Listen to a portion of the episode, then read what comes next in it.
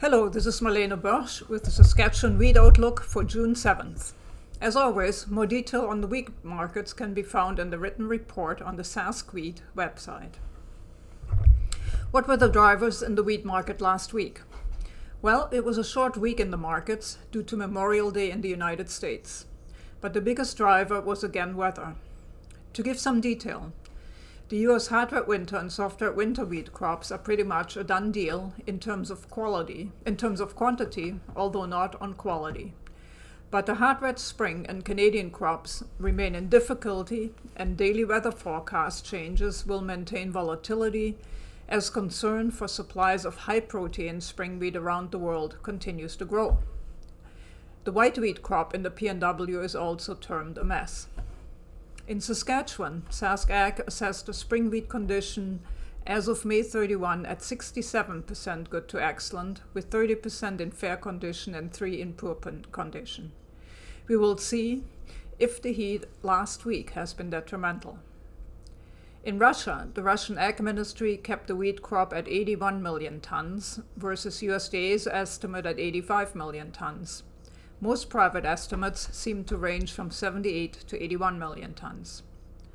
Also, the Russian export taxes continue to prevent Russia from marketing its grain in the normal manner. So, in futures last week, Chicago winter wheat closed at 688, up 11 cents on Friday and up 24 cents on the week. July Kansas hard red winter wheat closed at 636, up 12 cents on Friday and up 24 cents on the week.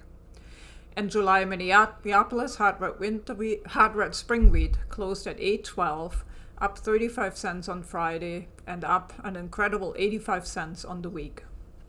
Minneapolis spring wheat futures were the strongest due to high temperatures in the Dakotas, which was magnifying drought stress this past weekend. To summarize what we think was the most important uh, in global wheat news over the last week.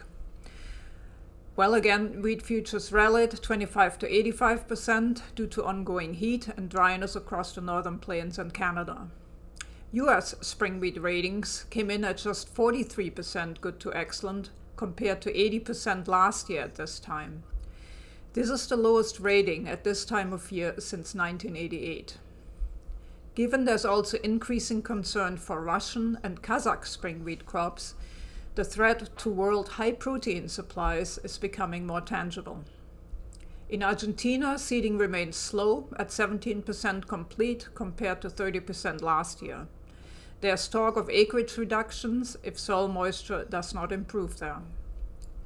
Marketing of Russian crop remains very difficult due to the existing export tax. On the demand side, import demand is being revised upwards. Affected areas are Iran, Turkey, and Algeria. The trade is anxious to see what adjustments are being made to the 21 22 supply and demand projections in the USDA wheat report this, on, this new week. With respect to significant purchases and trades, given the holidays in the US and the expectation of the June WASDE report this week, there were few notable trades. In fact, Indonesia passed on its 240,000 ton tender for August December feed wheat. There were no results on the Iran tender so far.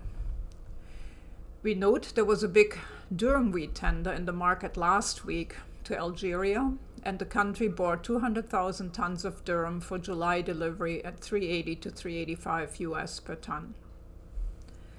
Specifically on Canadian wheat, well, not a lot new here. Precipitation and heat and the effect on crops are being watched closely.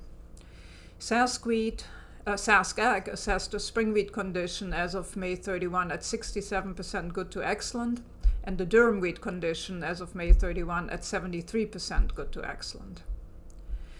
In terms of exports, Canadian wheat exports were at 188,000 tons, relatively small for week 43, advancing year to date exports to 16.6 million tons, 2.6 million tons higher than last year today. That's an 18% gain. Durum exports for week 43 were decent at 143,000 tons. for year to date total of 5.4 million tons compared to 4.3 last year to date. Durum exports are 25% ahead of last year's pace. The durum sale of 200,000 tons to Algeria compares to roughly 940 at the elevator. We would not sell below 9 to 9 and a quarter per bushel right now. In summary for this week, looking forward, we are watching if EU stocks will be further reduced by late harvest, how much of the EU 21 crop increase will be lost to higher feeding, and if EU exportable supplies will be smaller than the USDA is suggesting so far. We expect that Russian farmers want to see their crop before they sell, with spring wheat still a concern in Russia and in Kazakhstan, and the Russian export tax will continue to seriously curtail Russian marketing.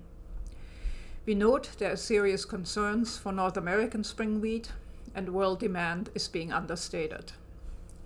In addition, on the demand side, there have been reports of heavy crop losses in the Middle East and consequent higher import demand estimates that will heavily exceed the USDA's current numbers.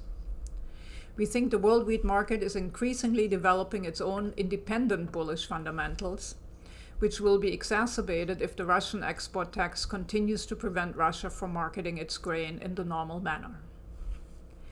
This is Marlene Boersch with the Saskatchewan Wheat Market Outlook. You can find the complete report online at saskwheat.ca. Have a great week.